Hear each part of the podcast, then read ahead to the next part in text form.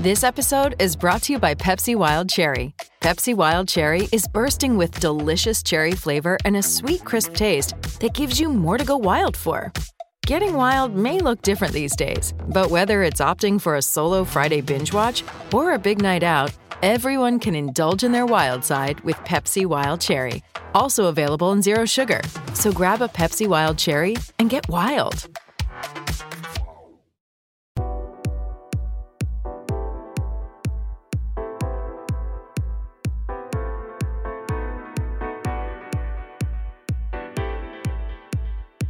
Joining us on the podcast once again to help us preview every aspect of the 2022 U.S. Open women's singles draw is a returning champion here on our Cracked Racquet shows. Again, you know his work from the Action Network, It's all about tennis blog, Last Word on Tennis, our website, Cracked Racquets. Of course, again, he appears on these podcasts just about every month. It is our friend David Gertler. David, it's been a full five minutes since we finished our preview of the top half. I missed you, my friend. Welcome back back to the show. In these five minutes, do you remain as excited about this 2022 U.S. Open? Yep, I just took a quick bathroom break and now I, I switched locations and uh, I haven't seen any uh, roaches running around my floor. So I have a my my apartment I've been work has had a roach problem. Uh, maybe it's TMI, and so I always am now like whenever like I every room I enter I like scan the floor first to make sure I don't see, see any. Um, but the coast is clear. I am now in my bedroom as opposed to the living room, and I am ready to go. I will say you look refreshed, my friend. Um, no, again, it's we're gonna pick off where we left off, and if you listen to our top half preview, you heard us talk big picture in a vacuum, the players we are most interested in. We also ran through each of the top two quarters of the draw. In this case, it's the Swiatek and Badosa quarters. In the top half, we talked about the matchups we're most interested in. We talked about the seeds we thought were on upset alert, who we ultimately thought was going to advance. Now, again, let's get right into this bottom half of the draw. We'll start with the Maria Sakkari quarter. This is the quarter of death, David. This is the single quarter of the draw I am most fascinated in, and it's because of the seeds, the contenders we have in this section. Obviously, again, it's not Sakkari who I'm most scared of. It's number seven seed and Canada champion Simona Halep. It's Coco Gauff, who's just always in the mix at the big events. It's Cincinnati semifinalist Madison Keys. It's Cincinnati champion Caroline Garcia, Toronto finalist Beatriz Haddad Maia. They're all in this section of the draw. You've also got a player in Jil Teichmann, your number 30 seed, who, when she plays her best, she's top five and top 20 wins here in this 2022 season. This is my favorite quarter of the draw, David. Let's start big picture. Who are the three contenders you are most confident in in this section? Keys first. Ooh, Gar- why? I'm going to stop you there. Why? I really liked how she played in uh, well, first off, I trust her to hold up physically more than I trust Halep. Um, Interesting. I think that I really like how she played in Cincinnati. She's made the U.S. Open final before. I think that she's back in a groove, and we saw in Australia what happens when she's in a groove, and she went on a deep run there, and it took only the best player in the world, uh, Ashleigh Barty, to beat her. Uh, otherwise, I think she might have won the title. Uh, so I agree with you in the sense that we have seen Madison Keys be that good already this season. And it's worth reminding everyone, despite the lackluster clay court season and you know not accumulating that many points on the grass. Madison Keys is 11th in the points race, and so much of that is predicated on the success she had in Australia to start the year. And to see her regain that form in Cincinnati, where she does finally seem to be healthy and playing her best tennis she is one of those players, as we talked about in part one. The Power Tennis Country Club, the tennis she's capable of playing is just better than so many of her opponents. And so, yeah, I think she is fascinating per, uh, a p- player in this section of the draw. She would not be my number one, but I'm curious who's your number two before I get into my number one. Uh, uh, she would be someone, by the way, who would be in. Actually, I don't even think she's in my top three, but Caroline Garcia. Wow. Yeah. Well, so my, do you want to hear? No, no. Go ahead, Caroline Garcia. Well, no, I, Caroline Garcia. No, okay, yeah. So Caroline Garcia. The reason why I have her below Keys is because I still just have in the in my gut, and I don't know I don't know if this is me just overthinking it, but she just still, I don't love her return positioning. And I just don't. I think at some point, her low margin tennis, more so than even Madison Keys, is going to crack. Um, and so that's why she's at two instead of one. But I have to put her the result. Yeah, you can't deny. Same thing with Simona Halep, who was number three for me you can't deny the you can't deny the results. Um, and Halep won Toronto and Garcia won Cincinnati. Even though in Halep's case, I really didn't think she played that well. So Simona Halep's my overall number one, and okay. I think she is my number one contender to enter this U.S. Open. And spoiler alert, wow. she is my pick to mm. win the oh. U.S. Open. And Holy it starts cow. with the fact you look for Simona Halep again.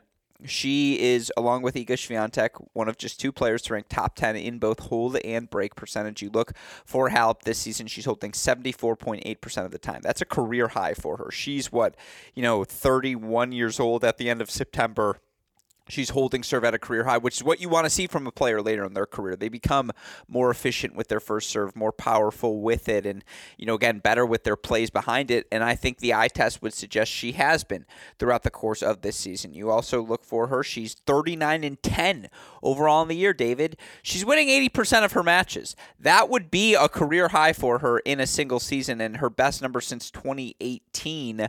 You know, again numbers wise, break percentage is still above her career average. You look for her in terms of quarterfinals she's reached. She's played 10 total events this season. She's reached eight quarterfinals, and she's done it in Indian Wells, Madrid, Wimbledon, Toronto, Dubai, five of the you know 10 biggest events on the calendar. Now, does she have some puzzling losses around along the way? Certainly.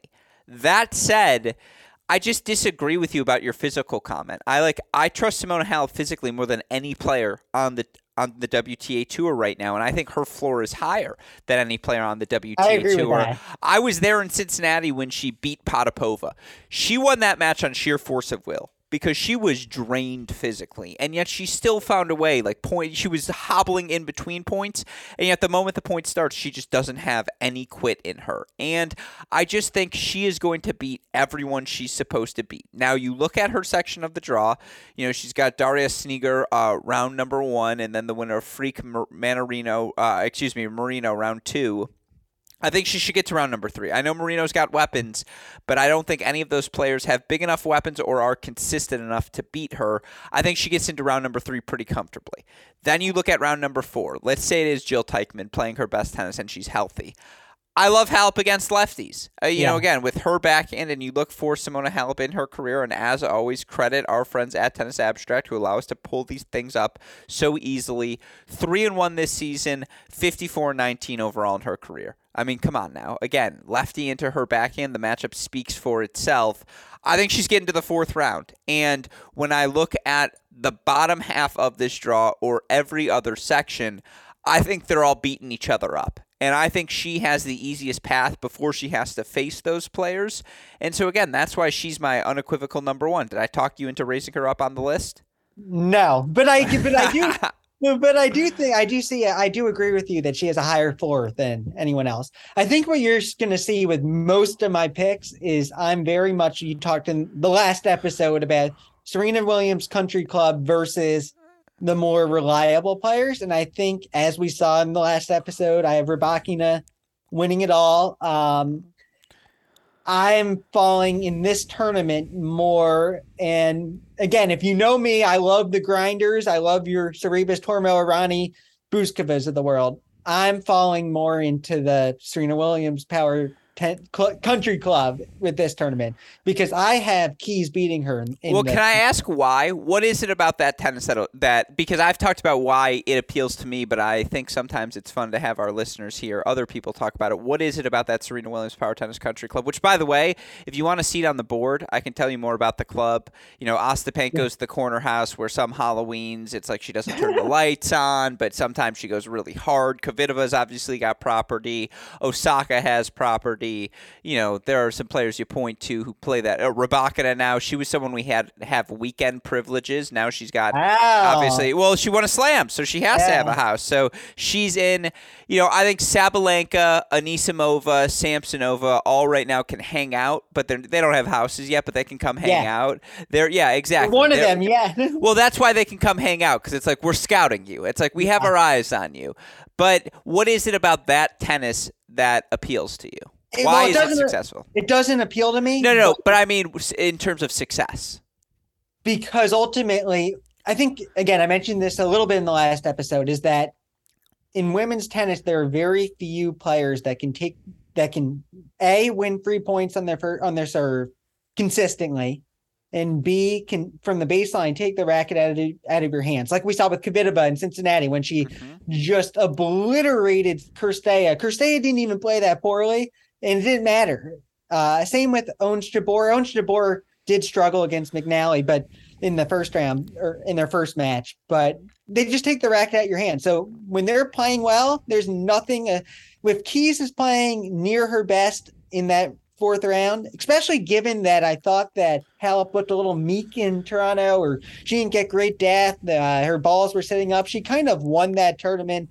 I felt a little bit because of her higher floor, as opposed to and just no one can match it. Honestly, um, Pegula was close, but then she imploded. Um, anyways, I think that Key, I, I just think that Keys can take the racket out of Halep's hands, and there's nothing Halep can do about it. When she's playing well, she's playing at home. I, she's and if she's in, if she makes the round of 16 and she beats Coco Gauff, she beats Camila Giorgi, she beats Dayana Yastremska, it means that she's going to be playing at a level that I don't think Halep, at least based on what we saw in Toronto, can compete at. So you think Keys can do it five matches in a row? She did it in us. She made the semis of Australia, She right? did. So you think she can do it again? yeah. She's always been a big slam player, obviously a finalist at the US Open back in 2017. It's a strong argument to make. I get why you have her in the top three, and certainly her run in Cincinnati, beating Iga in straight sets the way she did, taking the racket out of Iga's hands, beating Rybakina in straights, even the three set loss to Kvitova, you know, two players playing their best power tennis. I get why she's in your top three. And again, I call this the section of death. It's really hard to find the three players. Um, you know, if she's not three, she's four for me. I think the names I look to, and again, Keys has to be one of them. Haddad Maia, Garcia, Gauff. Th- That's the and Oh, by the way, another name who's just floating in here casually. What about Bianca Andreescu?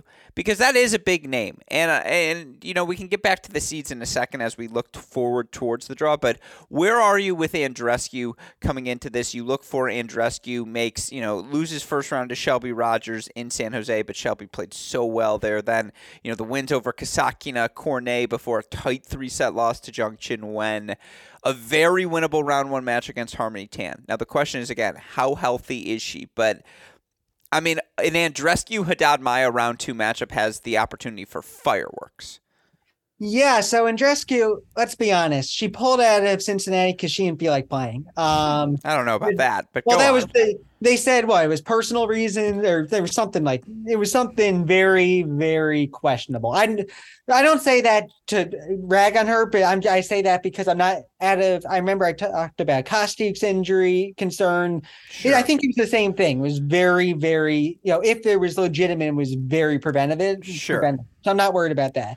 And she got a great draw because Harmony Tan is no threat to her. Um, I think that Tan's Wimbledon run was the fluke of all flukes. Um, with that said, Haddad Maia taking on Andreescu, that is tough. And Andreescu, we just never know. I mean, she was she's meant, you know, she always seems to have some sort of theatrics on the court, but yet she always seemed like in the Kasatkina match in Toronto, and she always seems to come through. What Well? Let's play a win, uh, a game of good win, bad loss. Let's look Okay. for our good. Excuse me, you know what I mean. Good loss, bad loss. Yeah, yeah. As we look for Andreescu, fourteen and nine overall on the year. Mhm. Sabalenka three sets Stuttgart. Good loss, bad Uh, loss. How- how Indoor many- clay. How many double faults did Sabalenka have? I don't have it in front of me, but Okay. again, six one three six six two. I would say- clay. I would say if Sabalenka did not hit her or I'll say yes. It's a good win. It's nice. I mean, it's a good loss. Yeah, Yes. particularly given the, how few matches on clay Andreescu had played. Yeah. That was her first, you know, again tournament of the season. I think it's a fine loss. Pegula five and one Madrid. I think she could have been more competitive, but overall, it's a good loss. I agree with you. Iga six and zero in Rome. I remember that match. Uh, It was a good loss. The first set was exceptional. Now physically she wore down in the end, but that first set was really really good. Yeah. Bencic two and four, second round Roland Garros. I don't think that's a. I, I I think that's in the middle because she I agree. should have lost, but I mean two and four I would have expected a little better. Especially after that Rome performance, you put it perfectly. Seven six in the third, Pliskova Berlin. Bad loss. Bad loss only Well, because no. she should have no bad loss because she should have won the match. Yes, like that, that was was- a t- she had her chances. She she wins that match nine times out of ten. A hundred percent. She served for it, right? I want to say five three. yes, and she was dominating. I think she had won like sixteen straight service points. Yeah, and she hit a zone there where you were like, "Oh my God, she's back!" And then for her, and credit to Pliskova who served her way into that match, and Pliskova has played slowly better and better. So big picture, not a bad loss, but a bad loss given the context of she should have freaking won it. definitely. Garcia six seven six four six four Bad Homburg final. I think it's in the middle because that's another match I think she should have won. Um, and she kind of let it slip. Not as bad as the Pliskova loss. Garcia served really well. I think it's a good loss. Okay. Rybakina four and six Wimbledon. Good loss. Agreed. Rogers four and two San Jose. Bad loss. Middle but lean bad. I agree. Zheng Qinwen three sets to Toronto. Middle. Agreed because Cornet was such a physical match. Kasatkina was a physical match. She didn't play her best, but she competed really well. Yeah. But I, yeah, but I mean the and the reason it's not a good loss is because Andreescu I know can play better than that. And So of the nine losses, Rogers in San Jose and Pliskova in Berlin. That's it. Those are two bad losses this year. And the reason I bring this up is like, if she catches fire, are you afraid? It's her versus Haddad Maia. Who are you picking? If Andreescu plays well, if Andre, uh, if Andreescu plays well, and you know what, I'm actually going to change it on my on my draw right. well, I think that match goes three sets no matter what. Like, Yeah. just pencil it in for three sets. But I think it's three sets. Like, I don't think Haddad Maia is a definitive favorite. Definitely not. No way. And then again, but I I'm not that high on Haddad Maia, so Yeah, I am. I mean, Beatriz Haddad, Maia, that match would be the ultimate test of Andreescu physically. And the problem for her after that is very likely it would be Caroline Garcia, who just, again, Yeah. if you have dead legs, tracking down that plus one ball from her is miserable. I think we had to talk about Andreescu like that because she is the dark horse of dark horses in this section, uh, and really the one you look at most closely. After that, you know, again, as you look at the seeds here, I mentioned it: Haddad Maia, Garcia, Keys, Gauff. Which of them get the furthest? Um, keys. Uh, yeah, keys. So why her over Garcia? What is it about Garcia? I just think, and I just trust Keys power tennis more. Honestly, I don't. This comes back to what I said before. I don't. I think that Caroline Garcia, if they were to play in the, uh, I believe it be would it be the quarterfinals. If they were to play in the quarterfinals, I don't think Garcia's habit of trying to stand at the service line, not at the service line, but you know what I mean, uh, trying to return Keys serve would be effective at all. I think that Keys just has a more reliable power game Okay. well, in it maybe like in what am I trying to say? Long term, like if they play 10 times, I trust Keys' power game to win out more often. My counter would be Garcia. You look at hold percent again because we're talking about strength on strength. Hold percentage this season. Caroline Garcia ranks first in hold percentage amongst top 50 Does- players. Does that She's holding serve seventy nine point eight percent of the time. Madison Keys is currently uh thirteenth on that list, and she's holding serve seventy four percent of the time, that- which is an extraordinary number. But I'm just pointing that out Yeah. there. Garcia's best has been better than Keys' best this year. What does that account for level of competition?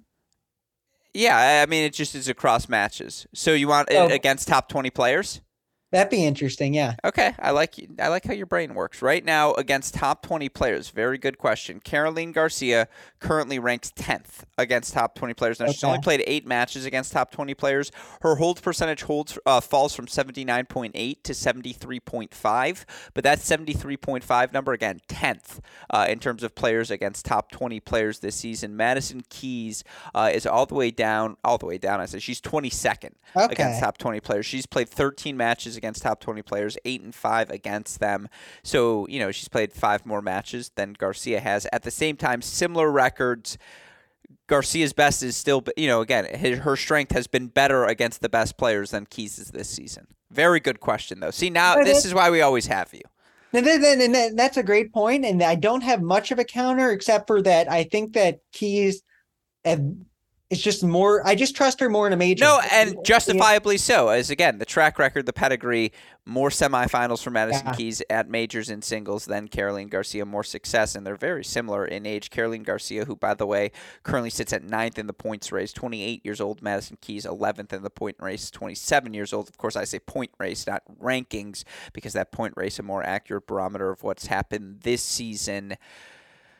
I would go Halep one, Garcia two, have you talked me into keys three? David, you have. You've no talked kidding. me into keys number three.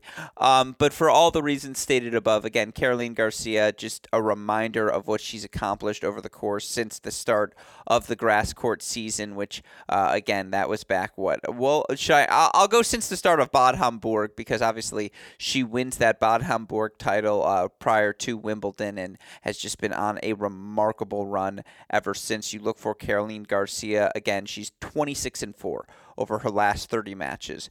Her loss is 5 and 2 to Bouzkova at Wimbledon. Good win, bad uh, good loss, bad loss.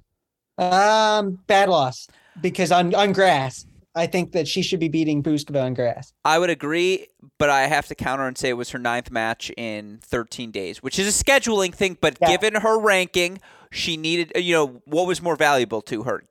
Getting more points under her belt so that she can get into all the big events like Cincinnati and Canada or doing well at the major. I would argue it was the former, not the latter, because she needs to solidify a top 60 spot at the time, not worry about competing in majors, which is the big picture thing. But I, like that's a schedule loss, not a well, bad loss. If, well, if you have a day off in between best of three and a major, I don't, you know, I, you shouldn't be that tired. See, I just think again, I would say schedule loss which means I, I, I suppose lean back. Yeah, okay. Yeah. Martic on clay, three sets. Medium. Yeah, I don't really care about that loss. Bronzetti, three sets, Palermo. I saw that match. She was terrible. Bad okay. loss. Okay, I take your word. Uh, Cornet, Toronto. For, she then wins Warsaw, by the way. Beats yeah. Swiatek. Cornet, first round Toronto. First hard court match for her in X amount of months. Medium.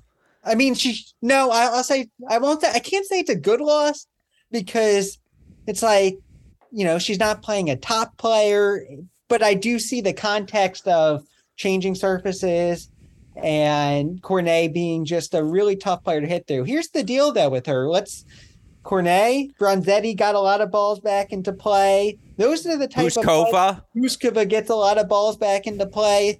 And so if we look at her draw, Rakhimova is easy. To be honest, Rakhimova was terrible or not terrible, but she was not great against Andreeva in Grant in uh, U.S. Open qualifiers. Kalinskaya, if she plays Andreescu, now you're now I'm starting to get talked into. If she plays Bianca Andreescu, I would have. Oh man, that would be interesting because Andreescu can make her work.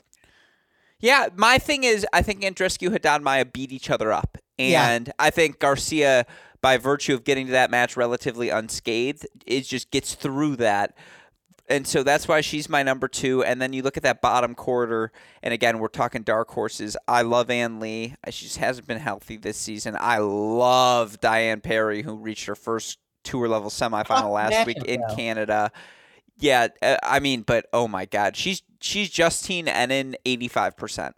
Like she can't swing through the backhand quite as well, but she is an athlete, and her Wong, forehand, her ability to move forward, David, I'm all in on Diane. But Wang's uh, lefty game to her backhand, that's going to be tough. Uh, it's my favorite first round matchup in this section. I'm wow. fascinated by it. I, I, like again, it's a nerd one, but it's it's I got to show my roots every so often, David, and so that's my favorite yeah. first round matchup. Those, I mean, all right. Here's a hot take for you: Parry over Sakkari. You like it? I don't think that Parry gets to Sakkari. You think that you don't like the matchup? You think okay, so Wang Xiyu over Sakkari. Mm, I, I think it's possible. I'm low on Sakkari, but I'm not that low. Okay, interesting. So let's talk about the number three seed quickly before we make predictions. Where are you with Maria Sakkari this season? And as you contemplate your thoughts, just some stats for our listeners. You look for Maria Sakkari. She's 28 and 17, losses to Pliskova, Garcia in Cincinnati, Toronto, respectively. By the way, Garcia again 26 and 4 goes through qualifying to win that Cincinnati title. Uh, 28 and 17 overall for Sakkari this season.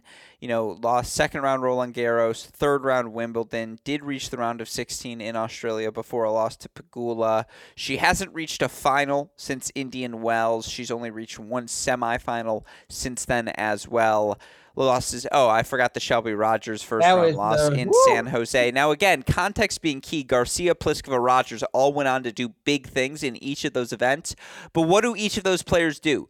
Elite power tennis. And David, we talked about Serena Williams not, power not tennis Rogers. already. Not elite for Rogers. Oh, Shelby Rogers plays elite power tennis. Now it's no. Now I'm not. Now the rest of her game isn't elite, but like her power tennis is. Yes, but I think that matchup was more about Sakkari being bad than Rogers being good. Oh, I, I mean Shelby played so well in San Jose. I seed your point. I don't seed it. I see little it. both. It's both. Yeah, yeah, for sure. I mean, again, you at the same time, it's a really nice section for her because you're not that scared of Riske. You're not What that about- scared of Wang Xiyu, Kami oh, hold on. Hold on. We who who beat her in Wimbledon? Was it Ali Riske? No, it was Tatiana Maria, her first round match. Okay, sure. Well, a little revenge on the mind. Yes, but do you? I mean, and I think, and I do think she wins that match. But for me, it's like she played so bad against Rogers. She should not have went to even a third set against Pliskova. Pliskova choked that second set badly, horribly, and then in uh, Cincinnati, yes, she, she faded. And the most, you know, Sakar Zachary looked so fit, but she faded in the third set against Garcia. I just have zero trust in her. And she did get, I think she got a pretty good section, at least until Riske. I mean, I guess if you're having Alison Riske in the third round, that's not that horrible. But I, for at least, you know, for the first few rounds, I just don't, you trust her? Do you trust her? The thing is, and again, we're not going to do it for her whole season. I don't think Garcia in three sets is a bad loss in Cincinnati. I don't think Pliskova in three sets is a bad loss in Toronto. Maria and Rogers losses were rough. Kalinina three sets. Eastbourne not the greatest. Bencic Berlin though three sets not bad. Haddad Maya Nottingham three sets not bad. Muchova six and six at the French Open. Muchova played great in that match. I didn't think it was bad. You know Jabeur in Rome, Kasatkina in Madrid. Both of those matches three sets. Maria Sakkari's going three sets. She's another one of those players who's just gonna be in the mix. She'll do enough things well to keep herself competitive. At the same time, I agree. I think the power tennis players have a definitive edge on her, and so I would take Garcia over Sakkari in the quarterfinals, even if that does feel a little bit hot takey. I mean, again, you're right. I don't have the most faith in her. I think her section is open. I think she should get to the fourth round, but then I think all the names in this section of death are a little bit more dangerous moving forward. I would I- I, would pick all of them above her. I agree. Uh, yeah, I totally agree. All right, with that, we'll make predictions in a moment. Any favorite first round gems we haven't discussed? I, I, Konya Haddad Mayed. I was gonna say uh, no because I think Konhu is not going to be competitive. Um, but I do think that I, I do want to see the rematch between Sakkari and Tatiana Maria because Tatiana Maria kind of made Sakkari look a little stupid at Wimbledon. You know, like not not like stupid, but you know, she kind of with all of her game, she kind of bef- to put it. I know you love this word, befuddled. Sakkari uh, in that Wimbledon match. So I'm kind of curious what it. And now obviously it's off of grass, but like what a That's exactly the difference. I just Yeah. think Sakkari's going to move better and be more prepared for all the funk that Maria will throw at her. Um, Leah Sorio is a fun one. I think it just interests you in up. general, seeing how well she's going to play. Yastremska is always entertaining against Keys. Who knows what that match is going to look like? But again, I think this section gets more interesting as it goes along. With that in mind, predictions, quarters, who who advances to the semis? Um, I have keys over Garcia. Okay. You're going Keys to the semifinals. You don't feel that's too hot taking off of Cincinnati? You, you think she's healthy? I think that you know honestly, this draw. I mean, so, that's literally a Cincinnati take for the record. Yeah. Uh, yes, I, I I would say that with the draw this open, I don't think you know. You mentioned Gauff, you know, Keys, Halep, Garcia. I think any of them are good picks. You know, mm-hmm. Out, out of those four, I think that any four I can just I can see justified. Yeah, well, I'm going to take Halep as I mentioned. I think she. I mean, I don't think she is my pick to win this event. I mean, to take Garcia, 26 and 4 is really freaking good. And when I look at her section again, Haddad Maia is going to scrap and claw. And I think Beatriz Haddad Maia is playing so extraordinarily well. You look for her even in Cincinnati to lose to Ostapenko four and four. She didn't play bad in that match. And again, she's now 43 and 17 overall in the year. She's won over 100 matches since August 2020. Jeez. She is a workhorse. And, you know, she's had a week off, two weeks off since Cincinnati. She will be fit. She will be ready. She can play plus one tennis. She can extend rallies. Her lefty slice into your body and plus one forehand to the open court is just an effective combination. She's comfortable moving forward. She's in the fight. Boy, her and Andreescu second round. I hope they make that a night match on Ash because that's going to be really, really fun. They won't. yeah, they won't, but it would Yeah. be very fun. but I yeah, I'm I just what I- thinking. well, sorry, go ahead. I was just going to say that you mentioned the uh, rest, which is so important because coming into the French Open, where she was similarly heralded, she did not have that rest. That I, I, don't think she did. Did Or she at Wimbledon, you mean Wimbledon? Yeah, It might have been both, though. Honestly. Well, Wimbledon, she'd played the three weeks prior and goes Yes, final, yes, fi- you know, title, title, semifinals. Yeah, Yeah, yeah. exactly. Yeah, yeah, that's exactly. And she didn't. So people got the expectations up, and then she crashed out early. But it's you're right. The rest is definitely different, and I would love to see that second rounder against Andreescu. What were you going to say? You paused. So that's No. why- I'm just thinking, am I going to go Haddad Maia or Andreescu? I'm taking the winner of that match. I think Andreescu's more likely to beat Garcia and do it back to back. I'm going Bianca. You know what? Let's roll the dice. I'll take Bianca Andreescu, be a little bit spicy here, uh, but I, then I think her run comes to an end against Halep in the quarterfinals, and Halep ultimately advances to the semis. Hey, Cracked fans. We are so excited to be welcoming our friends at Tourna back to this show as a supporting sponsor moving forward. Now, of course, all of you tennis fans know Turn Tennis for their world famous Tourna grip, that iconic purple color grip you see on the rackets of so many different professional tennis players. But did you also know that they make the tackiest grip in the world? That's right, folks. The brand new Tourna Tennis Mega Tack grip.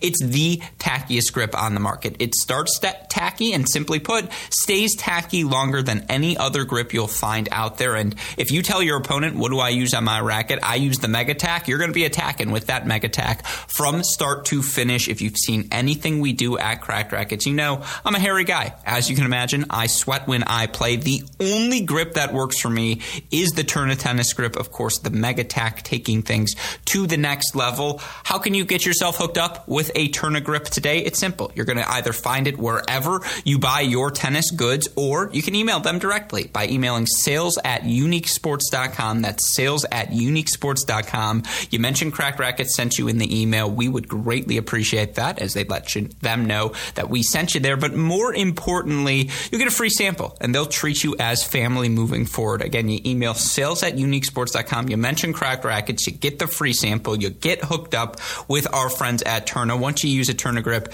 you're never going to turn anywhere else. Of course, again, ask them about the Mega Tack, the tackiest grip on the market. Contact sales at uniquesports.com and get started with our friends at Turn Tourna Tennis today. with that in mind, then let's move on to our final quarter of the draw, the Anett Kontaveit quarter of the draw. And I don't think anyone is picking Anett Kontaveit to advance out of this section right now. It's, you know, again, I think Sakkari's is the quarter of death because you have Keys, as you mentioned, you have Garcia, who have both played so well of late. You have Halep, who's been as consistent as any player this year, now has a definitive victory. You've got, you know, all of this danger you you don't have anyone of that caliber. That t- I mean, you have Ons Jabeur in this section. She uh, you know she is certainly that caliber. Uh, just given her longevity throughout the course of this season, one of nine players to rank top twenty five in both hold and break percentage.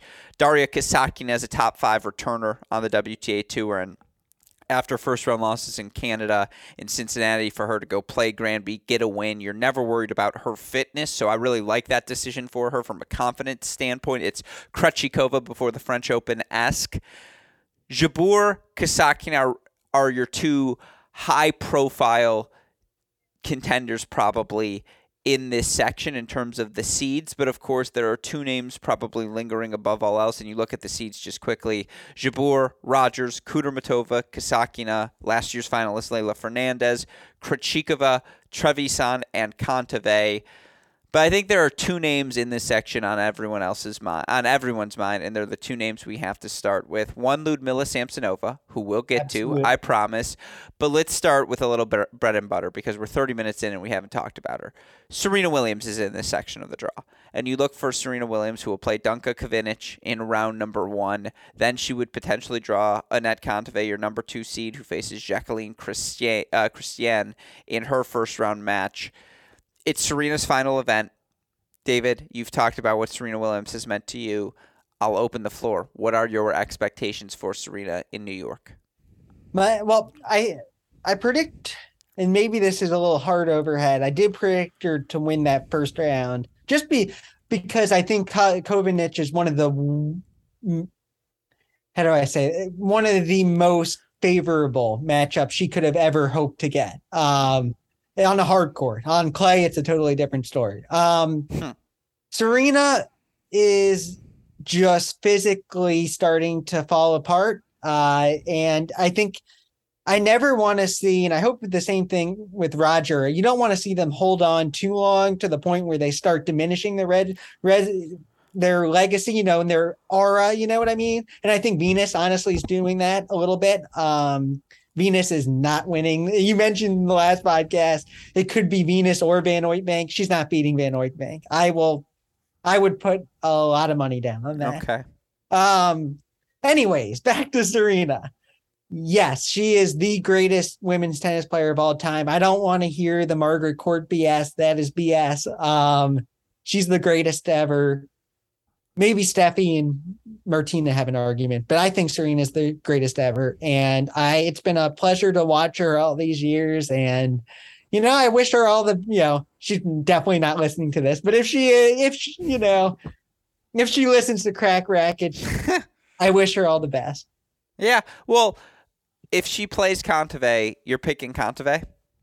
I think Kontaveit w- would blow her out. Yeah. I just don't think Serena's moving well enough in that sort of matchup. And I think Kontaveit does have big enough weapons from the baseline. More importantly, she does such a good job of keeping the ball in the outer third. Serena just wouldn't be able to play from the center.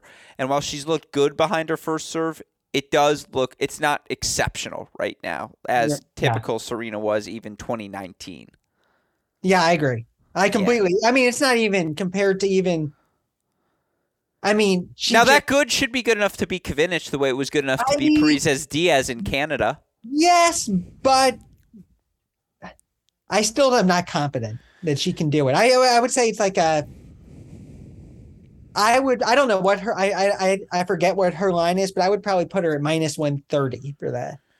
Yeah, I'm sure she'll be a favorite. I'll look that up. Let's see via our friends at DraftKings. According to them, as of right now, you look at the first round for the U.S. Open. By the way, Serena Williams for the first time in so long not top ten she in terms will of be, odds to win the U.S. Open. Just fun she, fact. So she probably will be like that minus two hundred, minus two fifty. I think she will. She should be minus one thirty you look for Serena Williams in her first round matchup. She is currently minus 370, David. No, that's ridiculous. But that's uh, healthy. Healthy. According yeah. to our friends at Tennis Abstract. By the way, Caroline Garcia fourth according to DraftKings, plus sixteen hundred odds to win the event. Tied for third actually with Coco Gauff. Halep second plus seven fifty. Swiatek first plus four hundred. That's interesting because two, three, four are all in the same quarter. Yeah. Well, and guess who's number five, David? Is it uh, Keys? It's Ludmila Samsonova at plus 1800, who's also in this section of the draw. And of so course, earlier this week, she was plus 6500. She's down to plus 1800. I think it's just via my tweets. Like, do you think I pushed that line?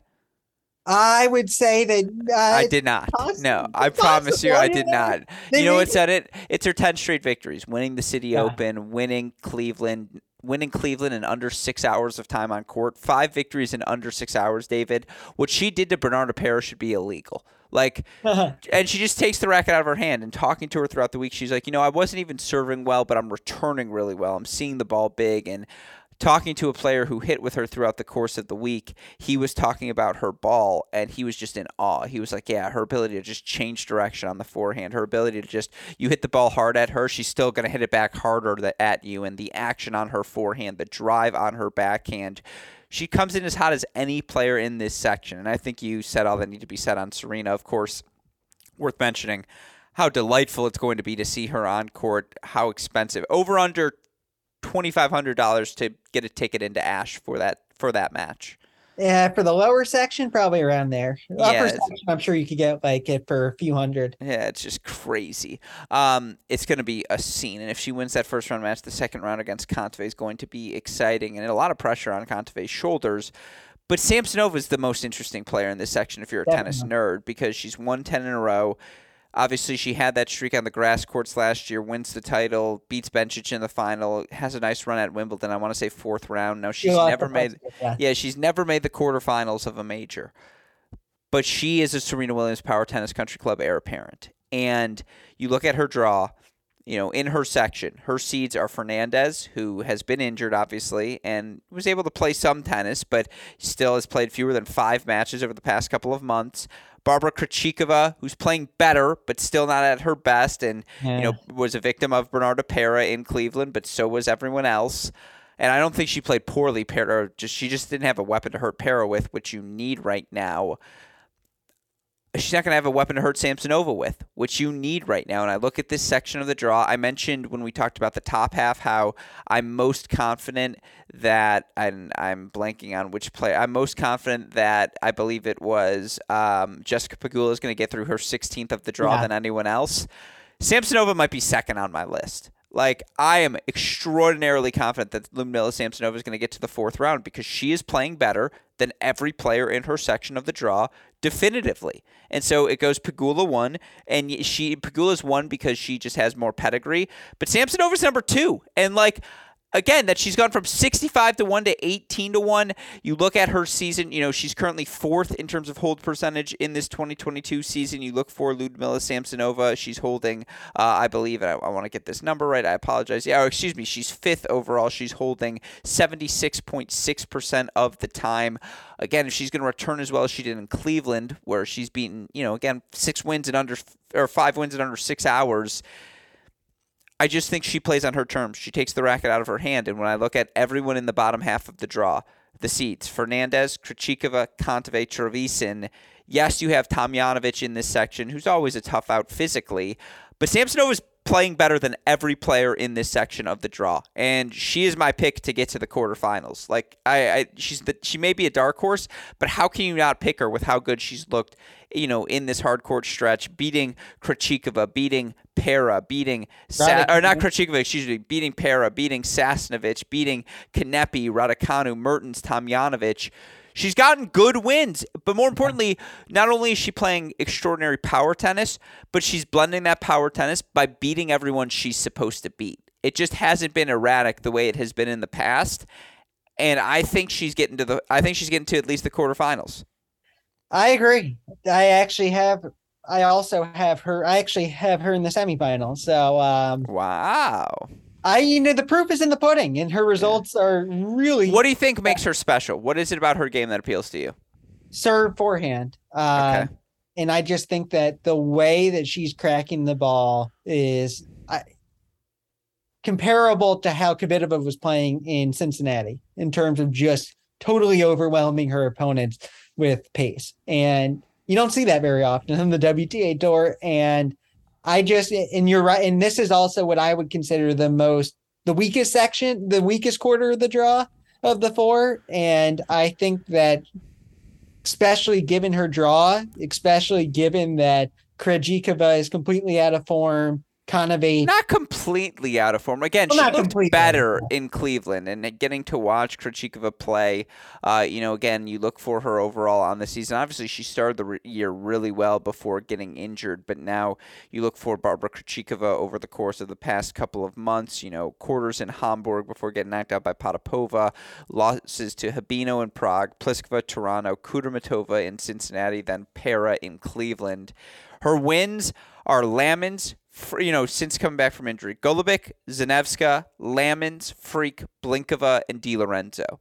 Like I think she beats Contreras in round number one. I think she can even she'll probably win round number two as well. But I would take Samsonova over her immediately. I agree with you.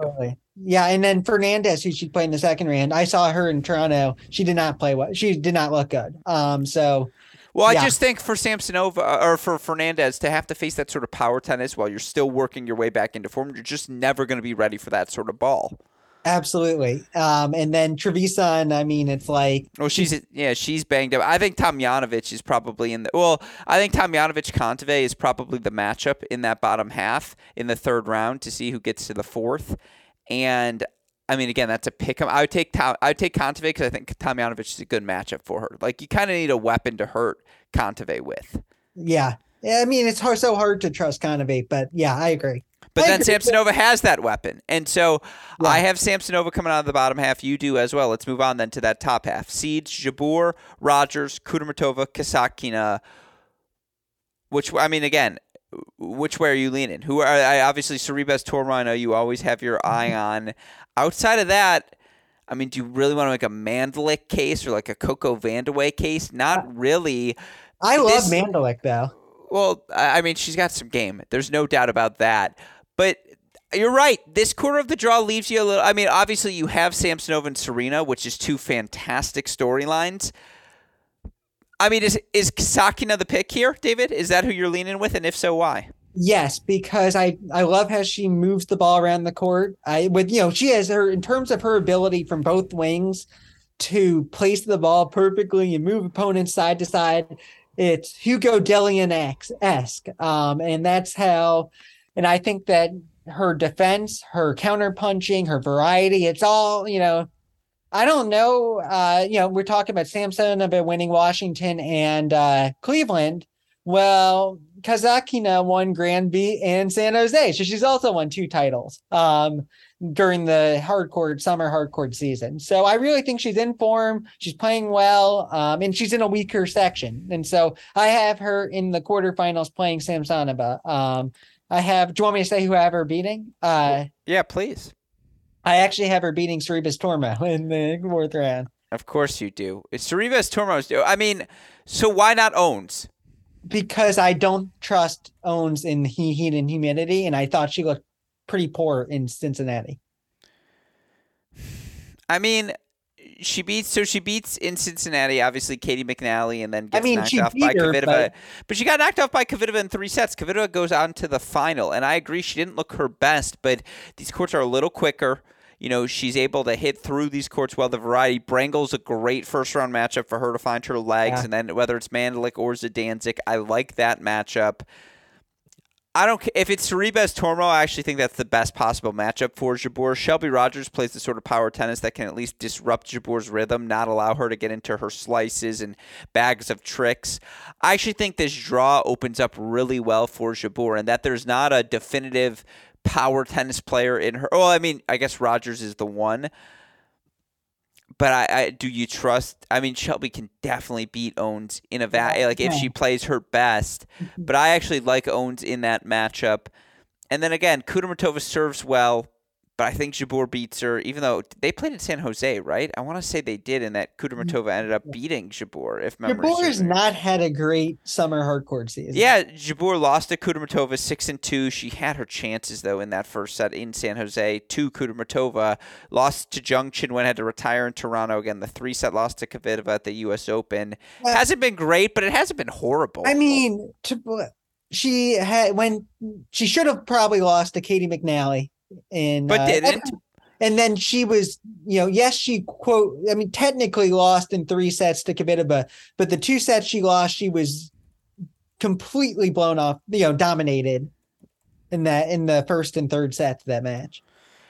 I just I trust Ons. I do. She's one of again the nine players to rank top twenty five in hold and break percentage. You can count on one hand the bad losses she suffered this summer, uh, this season, and you look for her thirty eight and thirteen, winning seventy five percent of her matches. You know, again, losing to Daria Saville first round Indian Wells, a surface that's always going to be tough for her.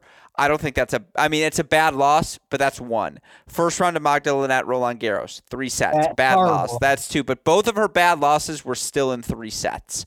Like that. yeah, eh, Like that's that would be my argument. She has two bad losses this year. The rest aren't that bad.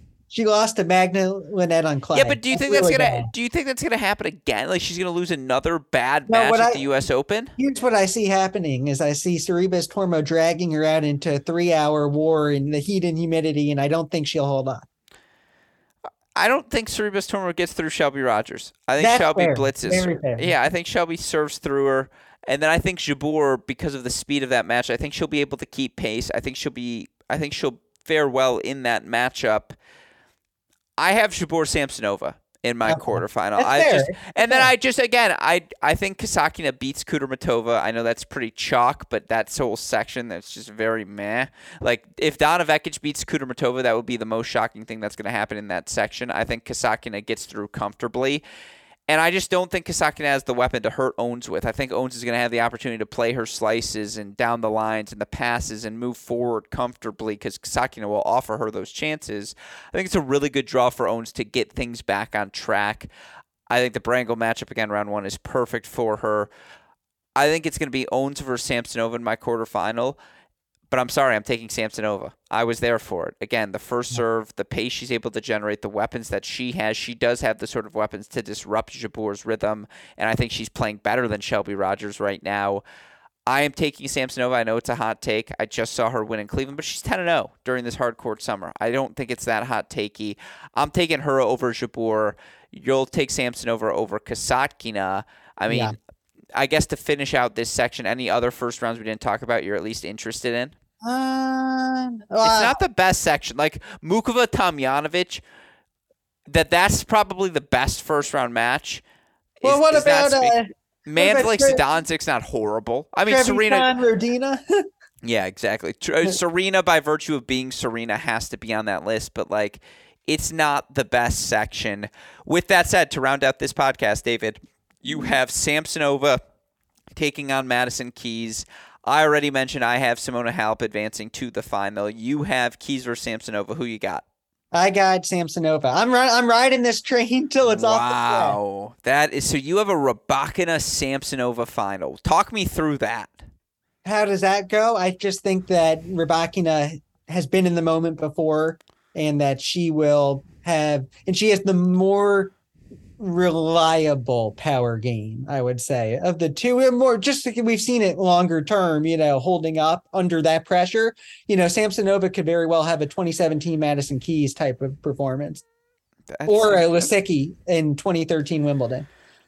It's quite the case, David. Uh, I mean, look, she is playing that well for Samsonova. Still, to see her make her first final after never making a quarterfinal at the Slam, I suppose that happened last year for both Raducanu and Fernandez, so it wouldn't be that crazy. I'm taking Halep. I just again, I was there for. er, I was so impressed by that first round win at Cincinnati. Just the sheer power of will for her, and I thought she played so well in Canada as well. Even when, like again, she found herself. She served. Her, she served for sets like it served for matches in her opening three matches, got broken each of those times, and yet got right back on the horse. I think getting the confidence of getting that finally I win at my first title and it's at this sort of stage or you know win my first big title of the year and to do it in Canada and, and run through the path that she did again given and we've talked about all this time and we talked about it a lot in the top half preview the inconsistency of so many players I think she's the most consistent of the bunch. Like I just know what I'm going to get from her, and I do think physically she's got seven matches in her, particularly with the day off in between matches. I'll take Halep over Samsonova, whose run I just think semifinals fine, but Halep's going to make enough balls to just disrupt the rhythm. She's going to serve well enough. That first serve going to get into the body of Samsonova, which when you do, you can draw some errors. And I just think Samsonova's run ends there. I'm going to take Halep versus Swiatek in the final. And I'm going to go with Simona because I just I think this is the open for her. I think this is the run. And I think those have been the two best players this season from start to finish. And to see them play in a slam final is the last Grand Slam match of the 2022 season we deserve. And after all of the chaos, I just think that's what the tennis gods are going to gift us is, you know what? Here are your two best players. Let's see them play. In what, by the way, I think has been a really good season for Halep. I want to ask you something. Okay. When you say two best players, two best players or two most consistent? Act- no, most wait, consistent or, or, or, two best active players. Your two most ki- well, no, I'm not including Barty in this conversation. Okay. Your two Barty, best think, active players, yes. Barty, I think, is number two for me. I think from start to finish of the season, Halep and Swiatek have been the most consistent players, I, and I would love to see them play in a Grand Slam final. I'm picking that based on in all the uncertainty, give me the two surest things in the draw. That's super fair, and I definitely took. It's some- the most basic thing you can do, but I'm doing it, and then I just think Halep's best right now is a little bit better than Iga's, who's just been a little too inconsistent for me.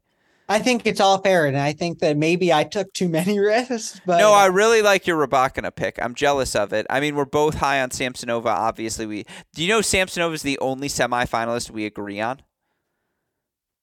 but I think that makes sense, right? Because yeah. there's so much uncertainty. Absolutely. Mm-hmm. I was saying earlier today, or yeah, maybe it was yesterday. It's like throwing darts to try to figure out the WTA right now, um, especially now that Swiatek is not the sure thing that she used to be. You know, earlier this season, you know, where in the French Open, I think everyone penciled her in for the title easily. You know, yeah, no, you are 100% correct. I'm glad you said it. And again, last thing I would point out here, since this is part two, and I didn't say this in part one, your odds, according to our friends at DraftKings. Number one, Iga Swiatek, plus 400. Two, Halep, plus 750. Three, Gauff and Garcia, both 16 to 1. We didn't talk that much Coco Gauff.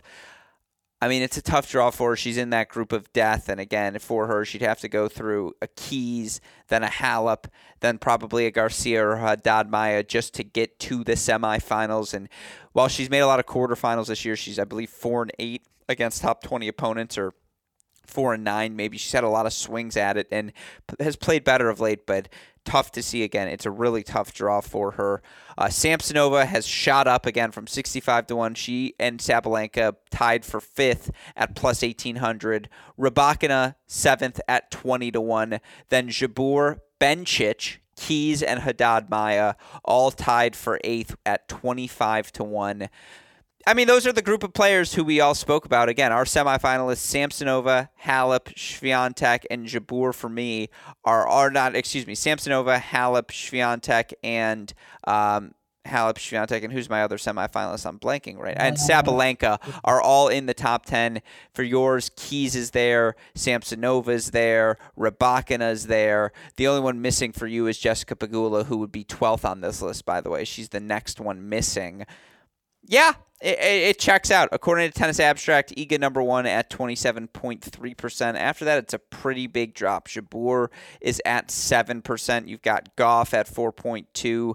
Halep is 13.1, so she's the second favorite. But it's really Swiatek, Halep, and the rest of the field, according to Tennis Abstract. And so with that said, David, any final thoughts before we wrap this two-part extravaganza? I just want to thank you again for having You never have to thank you, my friend. But I know I, I it's always fun and uh it's always interesting to hear your takes. And so yeah, I mean, I think that we're both kind of on the same page in the sense that it's just kind of wide open. So but in our list of contenders, I think that all of your semifinalists are fair and I'm and I can see I can totally see those four you know, being there instead of, you know, with the exception of Samsonova my four. Yeah, sure. I think it's gonna be a really fun tournament. And again, as we spoke about, wide open. This feels as open as any slam we've had in the past five years. With that said, one last time, David, what are you up to throughout the course of this slam? Where can we read you? What will you be doing? So I've been doing a lot of uh, last word on tennis, the predictions for the men's matches, and then for the women's matches, I've been writing a lot uh, for Action Network. Yeah, and you will continue to be doing so throughout the course of the tournament. Yep, for the women's, uh, for the women's stuff. That's what we love to hear. Well, David Gertler, thank you as always for taking the time to chat with us. And uh, again, I do apologize for the loss of your dog. Obviously, if this Aww. was all therapeutic for you, then that means we're doing our job here at Cracked Racquets. And I assure you, we will have you back on the show at some point during this major to talk about everything that unfolds. Yeah, thanks again, Alex. And uh, yeah, go Serena. I love to hear. Well, David, take care. We will talk to you soon. Bye. Thank you.